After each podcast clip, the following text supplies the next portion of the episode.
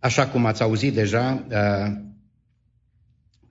cum spunea și fratele Nicolae și fratele Matei, suntem în Cartea Judecători. Mulțumesc, frate Matei, pentru inspirație, pentru cuvânt.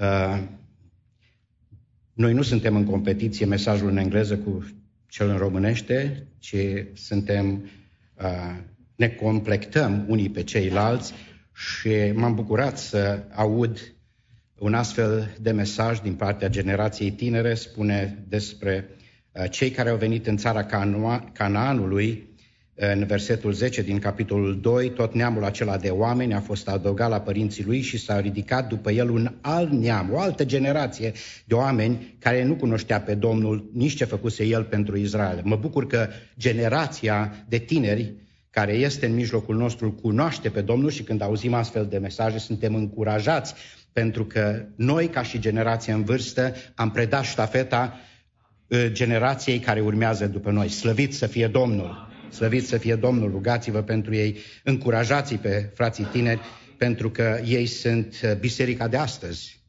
Și Domnul să-i binecuvânteze. Uh, tema generală pe care o studiem din Cartea Judecători este salvatori inadecvați. Salvatori inadecvați privind la cei uh, la judecătorii pe care Dumnezeu îi ridică, ne, deam, ne dăm seama că sunt nepotriviți, că așteptau poporul și aștepta poporul Israel salvatori care să fie adecvați, care să fie potriviți, care să fie uh, uh, nu temporari, ci pentru o perioadă veșnică. Uh, suntem în capitolul 1 și 2, prima parte a, din cele 8 mesaje, primul mesaj, ce se întâmplă când calci legământul. Ce se întâmplă când calci uh, legământul? Mesajul meu din dimineața aceasta va avea doar două puncte. Uh, prezentarea cărții judecători, pentru că suntem în primul mesaj, și al doilea, lecții pe care le învățăm din pasajul sau din cele două capitole și pe care putem să le luăm cu noi acasă și putem să le experimentăm, să le aplicăm. În ceea ce privește prezentarea cărții judecători, azi ne vom ocupa, așa cum am spus, de capitolul 1 și 2, dar uh, vom arunca o privire de ansamblu asupra întregii cărți judecători, asupra contextului istoric, religios, în care se desfășoară acțiunea din Cartea Judecători pentru a avea o înțelegere mai clară a temei pe care o studiem și anume ce se întâmplă când calci legământul. Aș vrea să clarific înainte uh, câțiva termeni și anume despre ce legământ este vorba.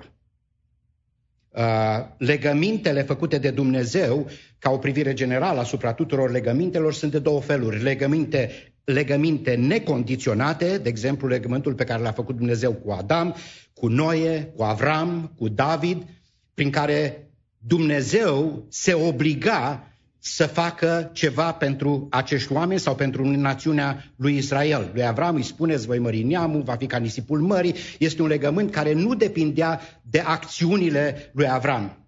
Nu depindeau de acțiunile celor care le s-a făcut promisiunea. Și atunci și avem legăminte condiționate, unde apare cuvântul dacă.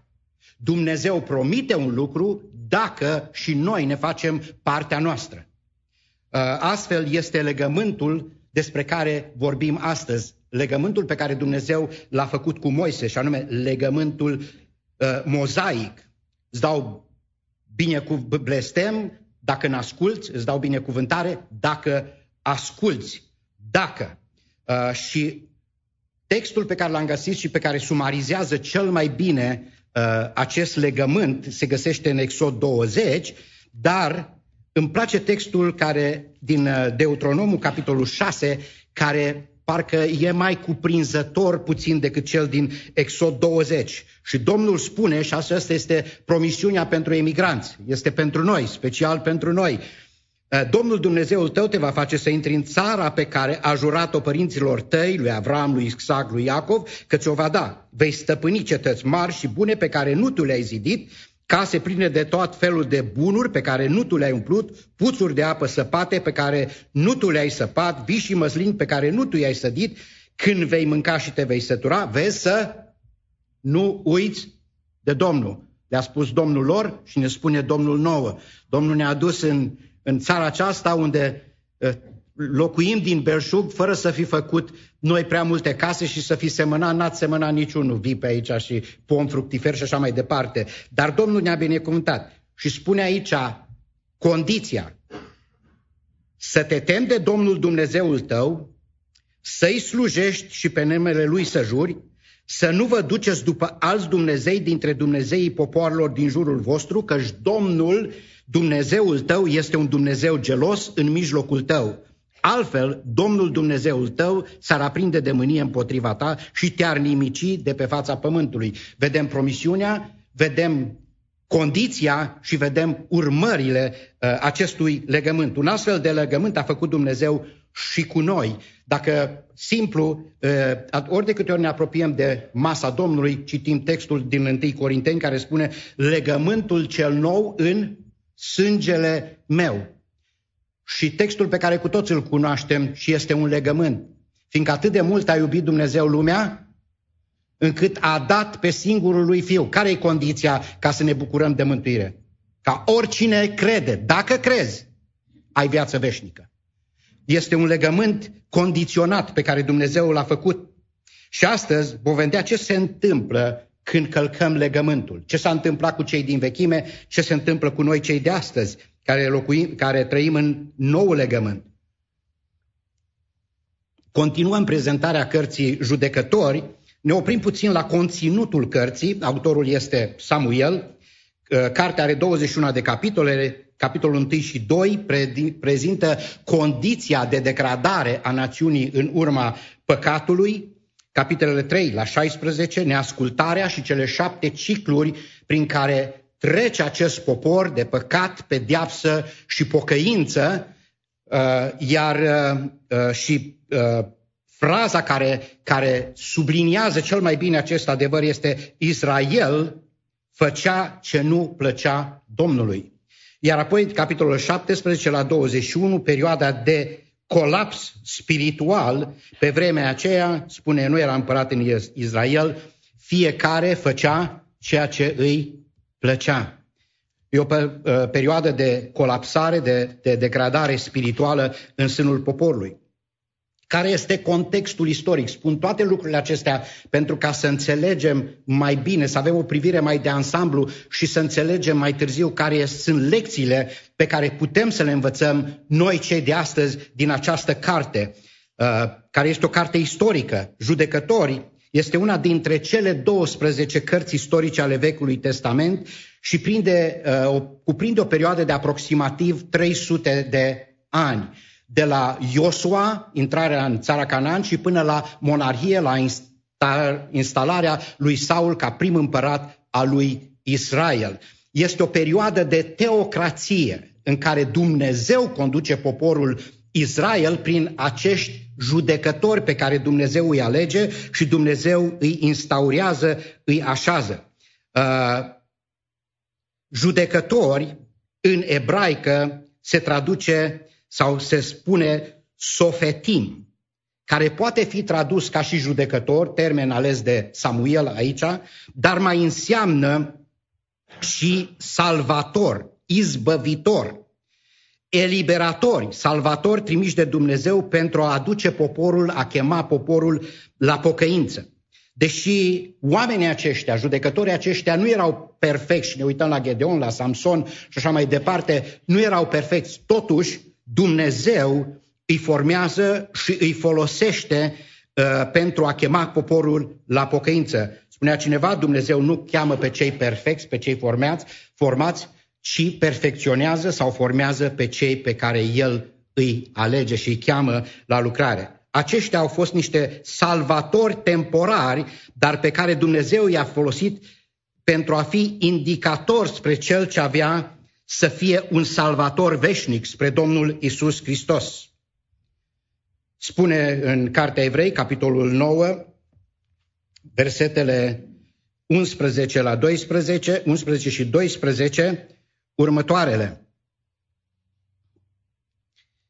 Dar Hristos a venit ca mare preot al bunurilor viitoare, a trecut prin cortul acela mai mare și mai desăvârșit, care nu era făcut de mâini, adică nu este din zidirea aceasta, și a intrat odată pentru, pentru totdeauna în locul preasfânt, nu cu sânge de țap și de viței, ci cu însuși sângele său, după ce a căpătat o răscumpărare veșnică. Acești judecători nu sunt altceva decât pregătirea poporului pentru cel ce urma să fie adevăratul, marele salvator, odată pentru totdeauna. Uitându-ne la contextul istoric, învățăm lecții deosebit de valoroase. Uh, Dumnezeu ne dă lecții clare dintr-o perioadă tulbure din viața poporului Israel. Spune proverbul, cine nu învață din greșelile trecutului, ce face? Riscă să le repete. Așa că noi în dimineața aceasta aș vrea să învățăm din greșelile trecutului, din istorie, pentru ca să nu repetăm greșelile făcute de ei atunci. Mesajul cărții apoi este ascultarea de Domnul înseamnă binecuvântare, pentru că atunci când ascultăm de Domnul, când nu ascultăm de Domnul și călcăm legământul, și folosesc fraza din judecător și facem ce ne place, păcătuim. Urmează pedeapsa sau disciplina, soluția fiind pocăința ca Domnul să aducă izbăvire. Și observăm, așa cum am spus, ciclul acesta care se repetă mereu și îl vom studia în duminicile care urmează, păcat, pedeapsă, pocăință. Acesta este și mesajul pe care Cartea Judecătorii îl transmite, prezentând cele șapte perioade de apostazie, în care poporul se adâncește tot mai mult în păcat, cele șapte perioade de pede- urmate de cele șapte perioade de pediapsă, de robie, de suferință, iar apoi urmate de șapte perioade de pocăință, în urma căreia Dumnezeu dă izbăvirea poporului prin acești judecători izbăvitori pe care el îi așează. E adevărat, Cartea Judecători ne vorbește despre păcat și consecințele lui groasnice, dar vorbește și despre credincioșia lui Dumnezeu și iertarea sa, pentru că Dumnezeu ne iubește. Scopul lui Dumnezeu din totdeauna a fost să aibă un popor al său care să-l onoreze, care să-l laude, care să-i se închine, care să-l reprezinte în mijlocul celorlalte popoare și care să-l moștenească. Uh, în Deuteronom, capitolul, capitolul 7, versetul 6, cuvântul spune următoarele. Căci tu ești un popor sfânt pentru Domnul, Dumnezeul tău, Domnul Dumnezeul tău te-a ales ca să fiu un popor al lui dintre toate popoarele de pe fața pământului. Dumnezeu a ales poporul evreu ca să fie poporul lui. Dumnezeu ne-a ales și pe noi, spune, ai venit la ai săi și ai săi nu l-au primit. Dar tuturor celor ce l-au primit le-a dat dreptul ce? Să se facă copii ai săi. Și în 1 Petru, capitolul 2, versetul 9, cuvântul spune, voi însă sunteți o seminție aleasă, o preoție împărătească, vorbind despre noi, un neam sfânt, un popor pe care Dumnezeu și l-a câștigat să fie a lui, ca să vestiți puterile minunate a celui ce v-a chemat din întuneric la lumina sa minunată. Iată poporul lui Dumnezeu din vechime și poporul lui Dumnezeu de astăzi. Din totdeauna pe tot parcursul istoriei, Dumnezeu a vrut să aibă un popor al său, oameni care să-l reprezinte, oameni care să-l cinstească, oameni care să îi se închine și oameni cu care Dumnezeu să se laude și oameni care să moștenească împărăția și lui Dumnezeu și tot ceea ce El a pregătit pentru noi. Care sunt lecțiile pe care le învățăm? Este o carte istorică. Eh, parcă este o înșiruire de date, de nume, de evenimente, de războaie, de tragedii și așa mai departe. Ce învățăm noi? Întrebarea este, mai avem de fapt ceva de învățat eh, noi cei de astăzi din evenimente care au avut loc aproape 3000 de ani în urmă? Este oare relevantă pentru noi cei de astăzi eh, care trăim acum și aici istoria care s-a petrecut atunci și acolo, într-o altă țară, într-o altă națiune, într-o altă cultură, într-o altă vreme? Da, istoria se repetă. Istoria ne învață. Istoria este o carte de înțelepciune din care cei înțelepți pot învăța multe lucruri de viață și de moarte.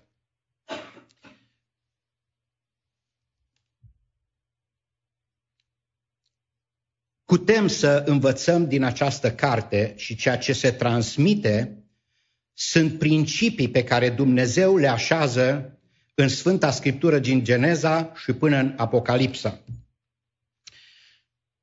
Vedeți, Dumnezeu nu ne cheamă să respectăm tradițiile, obiceiurile, legile pe care Dumnezeu le dă acolo în detaliu pentru toți evrei și așa mai departe.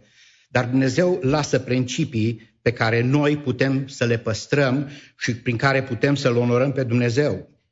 Uh, principiile sunt valabile atunci, au fost valabile atunci și sunt valabile și astăzi. Ele sunt transcendente, transcend secolele, transcend cultura, granițele, tradițiile umane și așa mai departe. Și un prim principiu pe care Dumnezeu îl lasă în Cartea Judecători și în mod deosebit în aceste două capitole, capitolul 1 și 2, 2 este păcatul distruge. Păcatul distruge.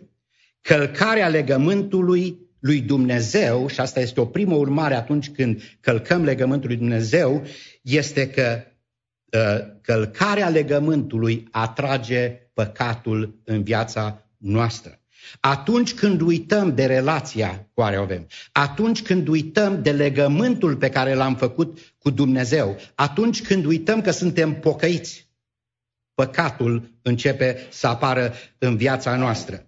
Păcatul robește, păcatul dezonorează, păcatul dezumanizează, păcatul, frați și surori, și știm asta, aduce suferință.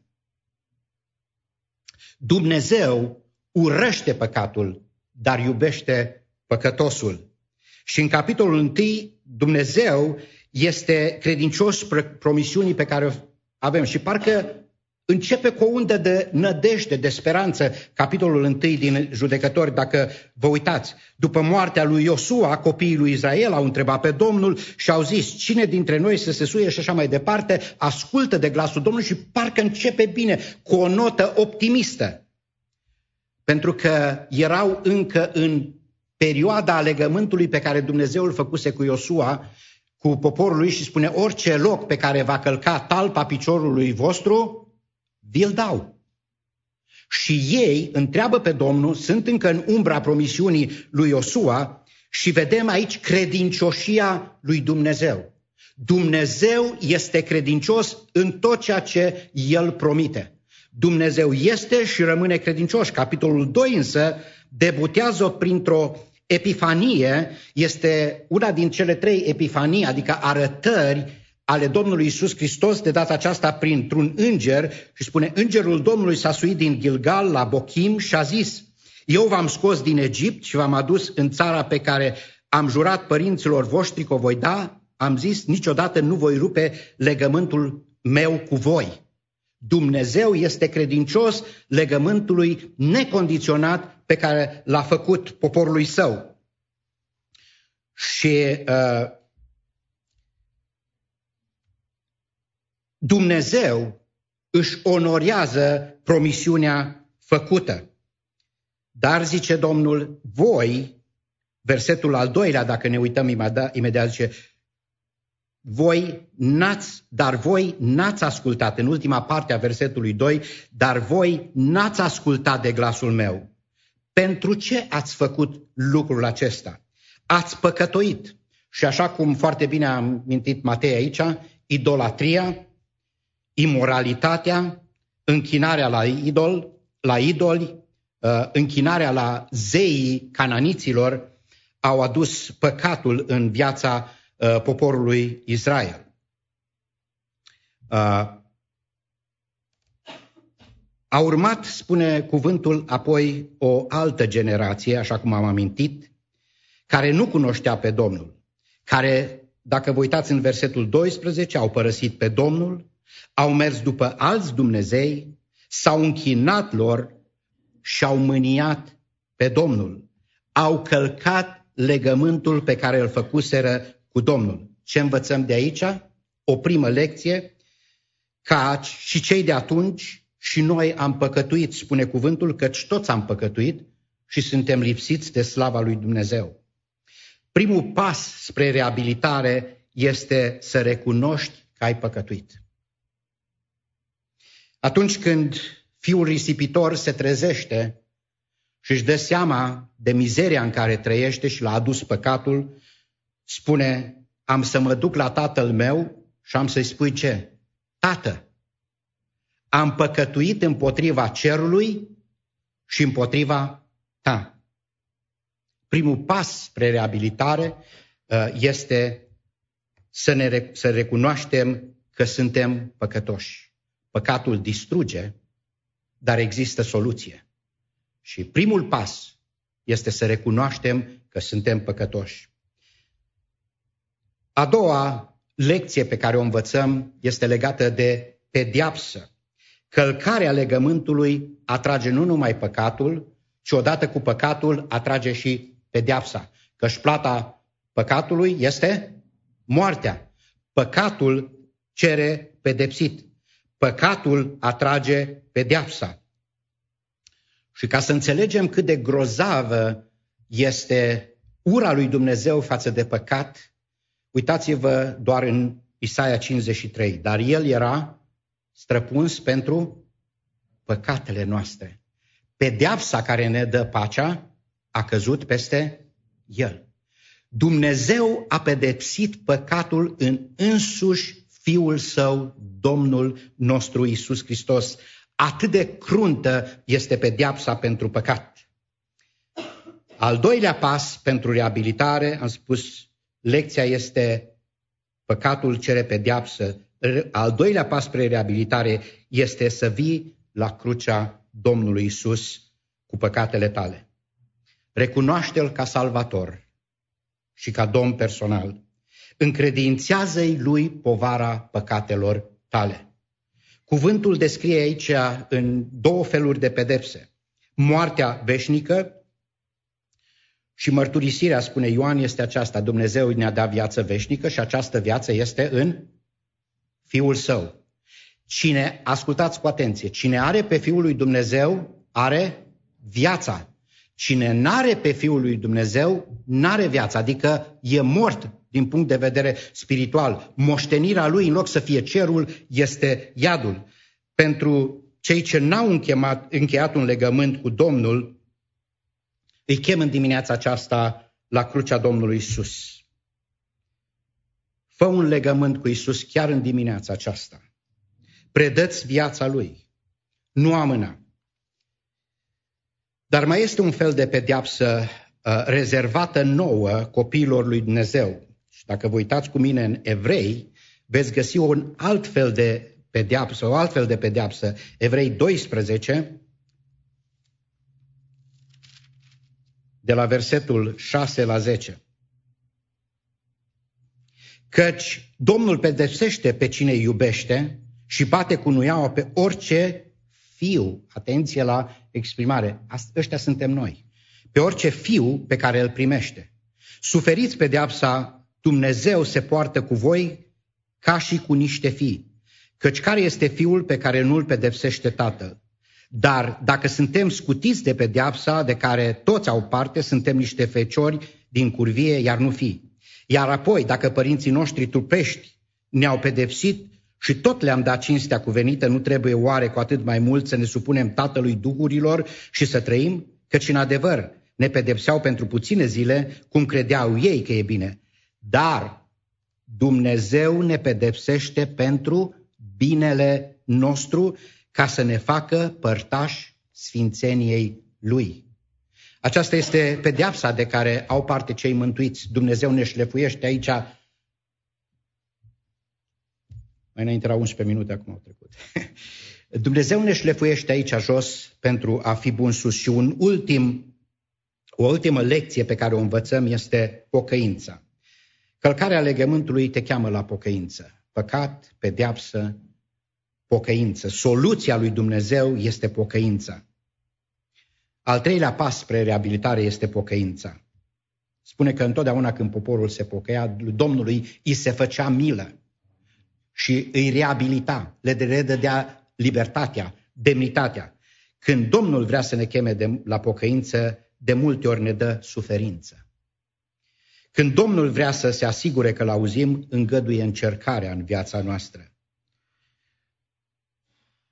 Spune cântarea, și cu aceasta am să închei, pocăiește-te omului, omule, până când, până nu e prea târziu, până încă mai e har și totul primești în dar. Fă un sfânt legământ cu Isus, predă-te lui. Fie ca Domnul să ne ajute ca în dimineața aceasta să ne pocăim cu toții. Cu toții am păcătuit. Cu toții am înțeles că Dumnezeu pedepsește păcatul și de multe ori am simțit aceasta în viața noastră, intervenția lui Dumnezeu, pentru ca să ne trezească, pentru că să ne aducă mai aproape de El. Cred că cu toți avem motive în dimineața aceasta ca să ne pocăim. Lui Dumnezeu îi place pocăința. Dumnezeu se îndură de noi atunci când ne smerim și ne pocăim.